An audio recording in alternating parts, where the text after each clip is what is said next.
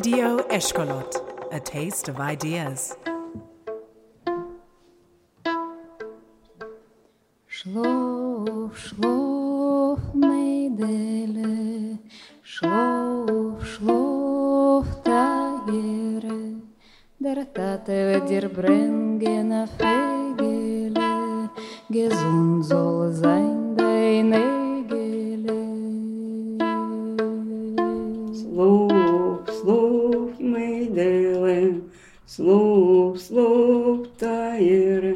Дертатева, дербрендина. Еще одна песня, записанная от Раисы Семеновны Синельниковой в Москве. Эту колыбельную пела ей мама дома в Витебске, когда Раисе Семеновне, тогда еще маленькой Раечке, было два с половиной года. А потом уже я пел эту песню как колыбельную своей дочке. Память у Раисы Семеновны, конечно, замечательная, я вот себя таким маленьким уже не помню. В тексте повторяется «Папа пойдет на базар, принесет яблочко, эппле. Здорово будь твоя головка к эппле». И так для разных частей тела. Принесет птичку, здорово пусть будут твои глазки, фегеле, эгеле, ножки, ручки и так далее. Слух, слух, мейделе, слух, слух, таере, дертатева, дербрендина. Фейгеле, gesund soll sein dein Egele. Sluch, sluch, meidele. Sluch, Слугу стуфтаере, дыртатева дырбрингина, Гезеле, гизунзо, зайдай незеле, Слух, слух, мейделе, слух, слух, таере, Дыртатева дырбрингина, не пеле, Гизунзо, зайдай тепеле, שלאָף, שלאָף, מיידעלע, שלאָף, שלאָף, טײַערע, דער טאַטע וועט דיר ברענגען אַ ניסעלע, געזונט זאָל זײַן דײַן פֿיסעלע. Что можно найти интересного в этой песне? Мы привыкли а, главные функции музыки, которые мы знаем сегодня, это выражение эмоций, ну или просто развлечение. А в фольклоре музыка не просто очень функциональна, но еще и функции эти отличны от нам привычных. Вот здесь мы видим три разные функции у одной песни. Помогает укачать младенца. Мелодия монотонная, очень подходит. А, а, вот в этом ключе все у нас происходит. Шло, шло. А, знаменитая, известная магическая функция, такой заговор, который позволяет защитить все части тела младенца. Мы их перечисляем, и по мере перечисления защищаем от всего злого, что с ними может случиться, прежде всего от нездоровья. И дидактическое. Вот послушайте, что сама Раиса Семеновна рассказывает. Вот так мама пела, и, значит, и каждый раз показывала. Вот Эйгела, вот, я запоминала. Это вот, как называется. Вот. Вообще колыбельные – это то, что оказалось легче всего записать сегодня в поле, в Москве. То, что лучше всего помнят информанты, и то, что они помнят даже когда уже все остальное забыли. А Хау Шмулевич, замечательный музыковед и этнограф из Израиля, рассказывал, что в ее экспедициях на Украине в конце 80-х годов она пользовалась вообще колыбельными как ключом. Если информант говорил, что вообще ничего не помнит, все песни забыл, достаточно было спросить его, а какую колыбельную пела вам в детстве мама? И получить в ответ не только колыбельную, но и на полчаса занять диктофон другими песнями. И здесь можно поспорить с Михаилом Лукиным, который в своей лекции для школот сказал, традиционная песня фольклор на идиш прекратил свое существование, стал музейным экспонатом. Вот похоже, что стал он музейным экспонатом не до конца. Песни эти еще сегодня поются, и дай бог, будут петься и дальше. В разные годы варианты этой песни фиксировали в своих сборниках собиратели еврейского фольклора. Береговский, Кисельгов, Секулец и многие другие. И даже существует обработка Дмитрия Шестаковича с переводом текста на русский язык. Спасибо Жене Хаздан, которая указала мне на эту версию.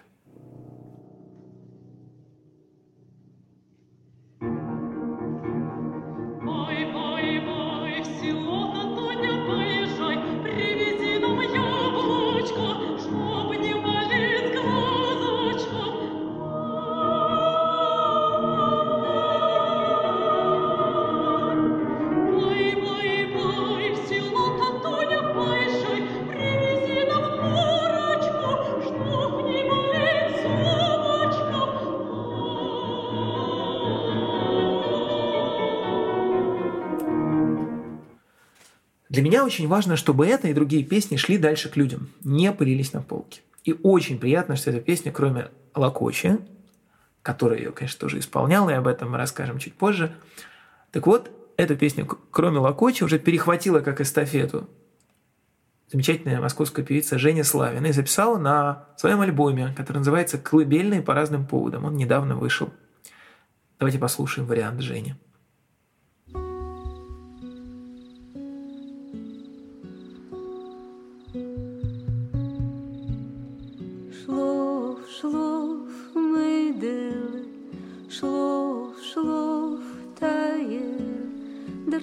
Da wird er bringen auf Egel, gesund soll sein dein Egel.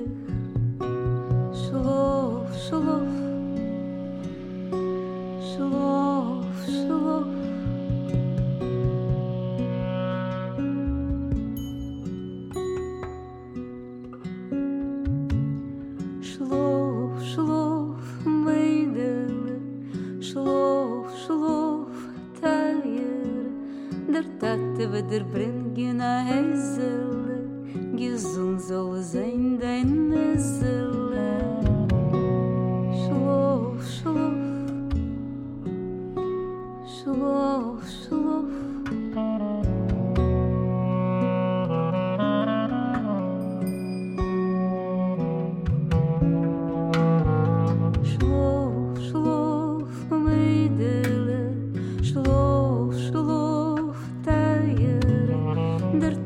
Tate wird der bringen a Nippele, gesund soll sein dein Käppele.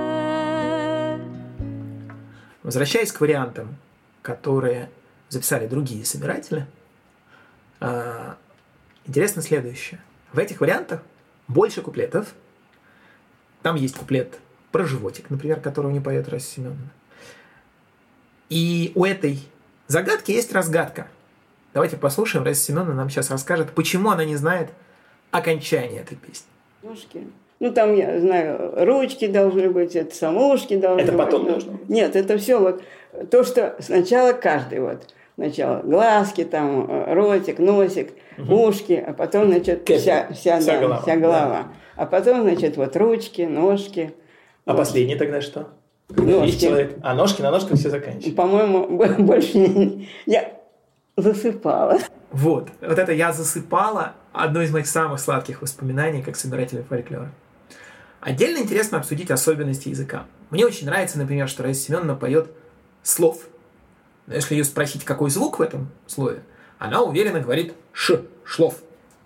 Слов, слов мы делаем, слов, слов таеры. Говорили. Шлов, «Шлов». шлов, да. Шлов мы делаем.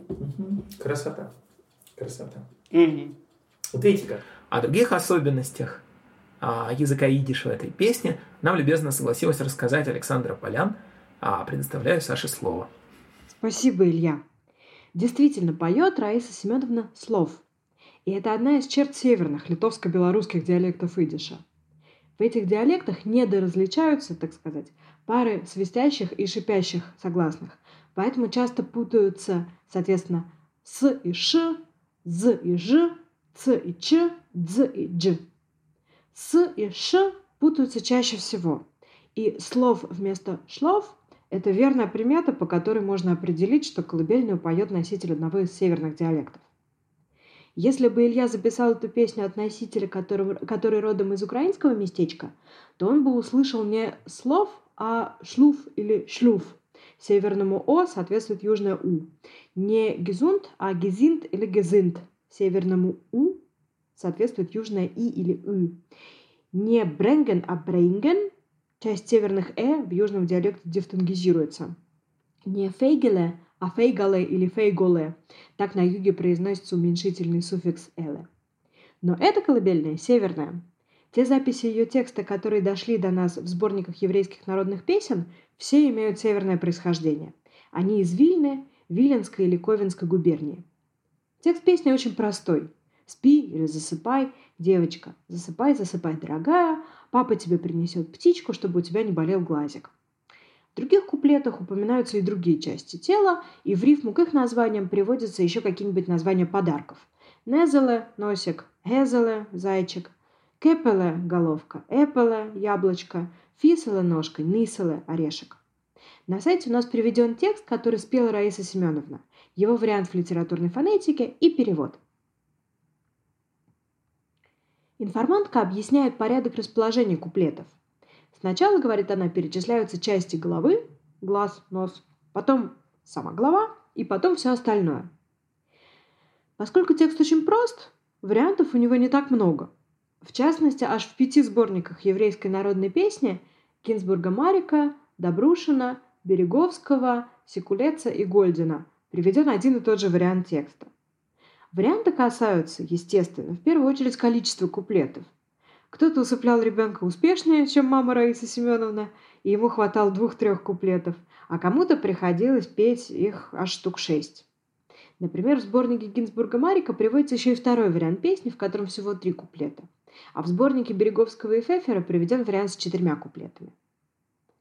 Во вторую очередь, вариативен порядок расположения куплетов. В том варианте, который вошел в упомянутые пять сборников, части тела упоминаются в таком порядке – Головка, ножка, ручка, животик, глазик, носик. Список подарков во всех вариантах одинаков. С кепеле – головка, рифмуется эпеле – яблочко. С хентеле – ручка, рифмуется энтеле – уточка. С байхеле – животик, рифмуется яйхеле – бульончик. С эйгеле – глазик, фейгеле – птичка. С незеле – носик, гезеле – зайчик. Только в одном тексте втором варианте песен, отраженном в сборнике Гинзбурга и Марика, встречаются другая рифма. Парой, к слову, фисала ножка оказывается шисала, мисочка. В большинстве случаев никакой смысловой связи между частью тела и подарком, который привезет папа, нет. Их названия объединены в пары просто по созвучию, чтобы получилась рифма. Единственное исключение – это куплет про животик. Папа привезет бульончику, чтобы не болел животик. Довольно логично. Наконец, варьируется начало куплетов – и в этом отношении вариант, записанный от Раисы Семеновны, уникален. Она поет «Шлов, шлов, мейделе, шлов, шлов, тайре». «Засыпай, засыпай, девочка, засыпай, засыпай, дорогая». Две следующие строки оканчиваются на уменьшительно-ласкательной формы существительных с безударным суффиксом «эле». Таким образом, все строки песни в ее варианте получают дактилическое окончание. Ударение падает на третий с конца слог. Дактилическое окончание строки или дактилическая клаузула Явление довольно редкое, возможно, не во всех языках. В русской поэзии это считается характерной песенной чертой, свойственной фольклору или его имитациям. А поэзии на идише стихотворческих работ написано крайне мало. Насколько я могу судить по своему читательскому опыту, в дактилическую клаузулу попадают преимущественно такие же уменьшительно-локательные формы, как и в нашем примере, и характерно это в первую очередь тоже для фольклорных песен и их имитаций. В сборниках Гинзбурга и Марика, Добрушина, Береговского, Секулеца и Гольдина куплеты начинаются так. Шлов, шлов, шлов, wird fahren Dorf. Засыпай, засыпай, засыпай, папа поедет в деревню. На нашем сайте вы можете посмотреть текст этих вариантов. Между текстами в разных сборниках есть небольшое различие. Гинзбург и Марик приводят уменьшительно-ласкательные формы с артиклями мужского или женского рода. Der Nesele, der Байхеле, der – это артикль мужского рода. Die Кепеле, die Хентеле, die Фиселе и die Эйгеле. Die – это артикль женского рода. Так они употребляются в северном диалекте, в котором нет среднего рода. В литературном же идише все уменьшительно-ласкательные формы существительных среднего рода, и все позднейшие сборники приводят текст в соответствии с грамматикой литературного языка, заменяя der и die на артикль среднего рода «дос». Более пространная редакция этой песни дает некоторое представление о семье, в которой поется колыбельная. Семья живет в еврейском местечке или в городе, мама сидит дома с ребенком, а папа иногда ездит в деревню. Скорее всего, папа купец. Он скупает товары в деревне, а продает в местечке в городе или на какой-нибудь крупной ярмарке. Кстати, это один из характерных мотивов еврейских колыбельных. Мама рядом, а папа часто где-то в разъездах. Илья, снова, слово вновь вам. Спасибо большое. А я немного скажу о мелодии этой песни. Значит, мелодия очень а, скромная, в ней буквально пять нот. И она сильно нарушает некоторые привычные нам с музыкальной школы шаблоны. Мы, например, привыкли, что мелодия с большой терцией тоники мажорная, такая вот там пи тарарам, а с малой минорная. Там пам тарарам. А то, что поет Раиса Семеновна, это такая терция, которая не мажорная, не минорная.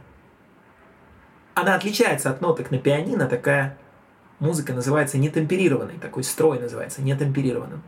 Когда у вас интервалы, на которые делится октава, отличны от равных полутонов, и вот терция, которую поет Раиса Семеновна, она такая, она ближе к большой, конечно, но небольшая и не малая в привычном нам звучании. И вообще здесь нет никакой гармонии, нет аккомпанемента, нет привычной нам мажор-минорной дихотомии. Еще все на самом деле сложнее, в том смысле, что ступени, которые мы слышим, вообще условны. Они импровизируются, меняются на ходу, а, примерно так, как в разговоре. Вот мы с вами разговариваем, на самом деле звуковысотность тоже меняется. Мы уже не договариваемся, что когда я говорю вот так, или когда я говорю вот так, или когда я говорю вот так, какой высоты тот интервал, на который я скакнул. Да? Важно, что я хвост вопросительной интонации поднимаю вверх, хвост высказывания. И вот именно такой подход мы здесь слышим. Близость речи и пения – это вообще такая характерная особенность традиционного пения, совсем не только еврейского. Меня это в свое время впечатлило. Впервые я таким столкнулся на концерте Луки Андреевны Кошелевой в клубе «Дом». Она вот говорила, говорила, и вот без всякого переключения вдруг запела.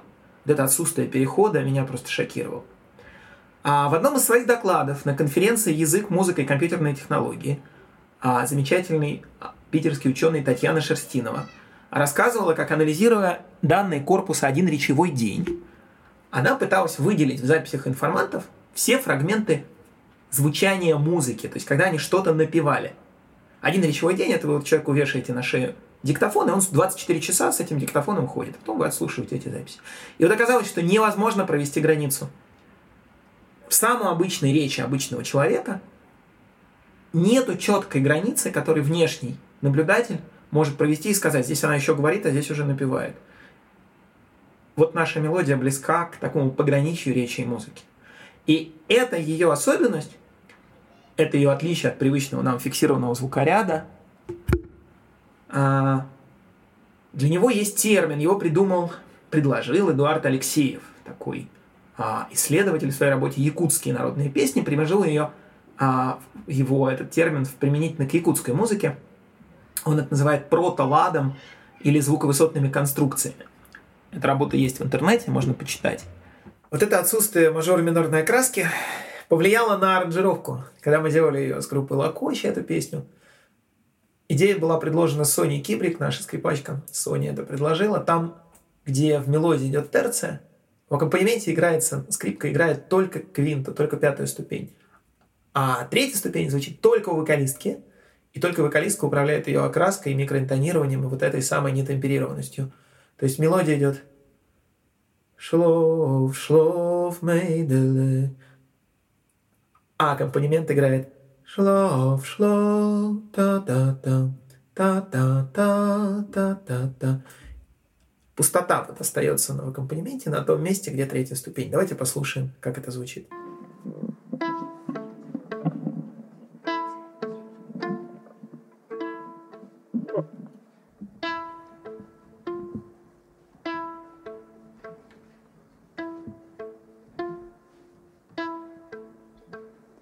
Шло,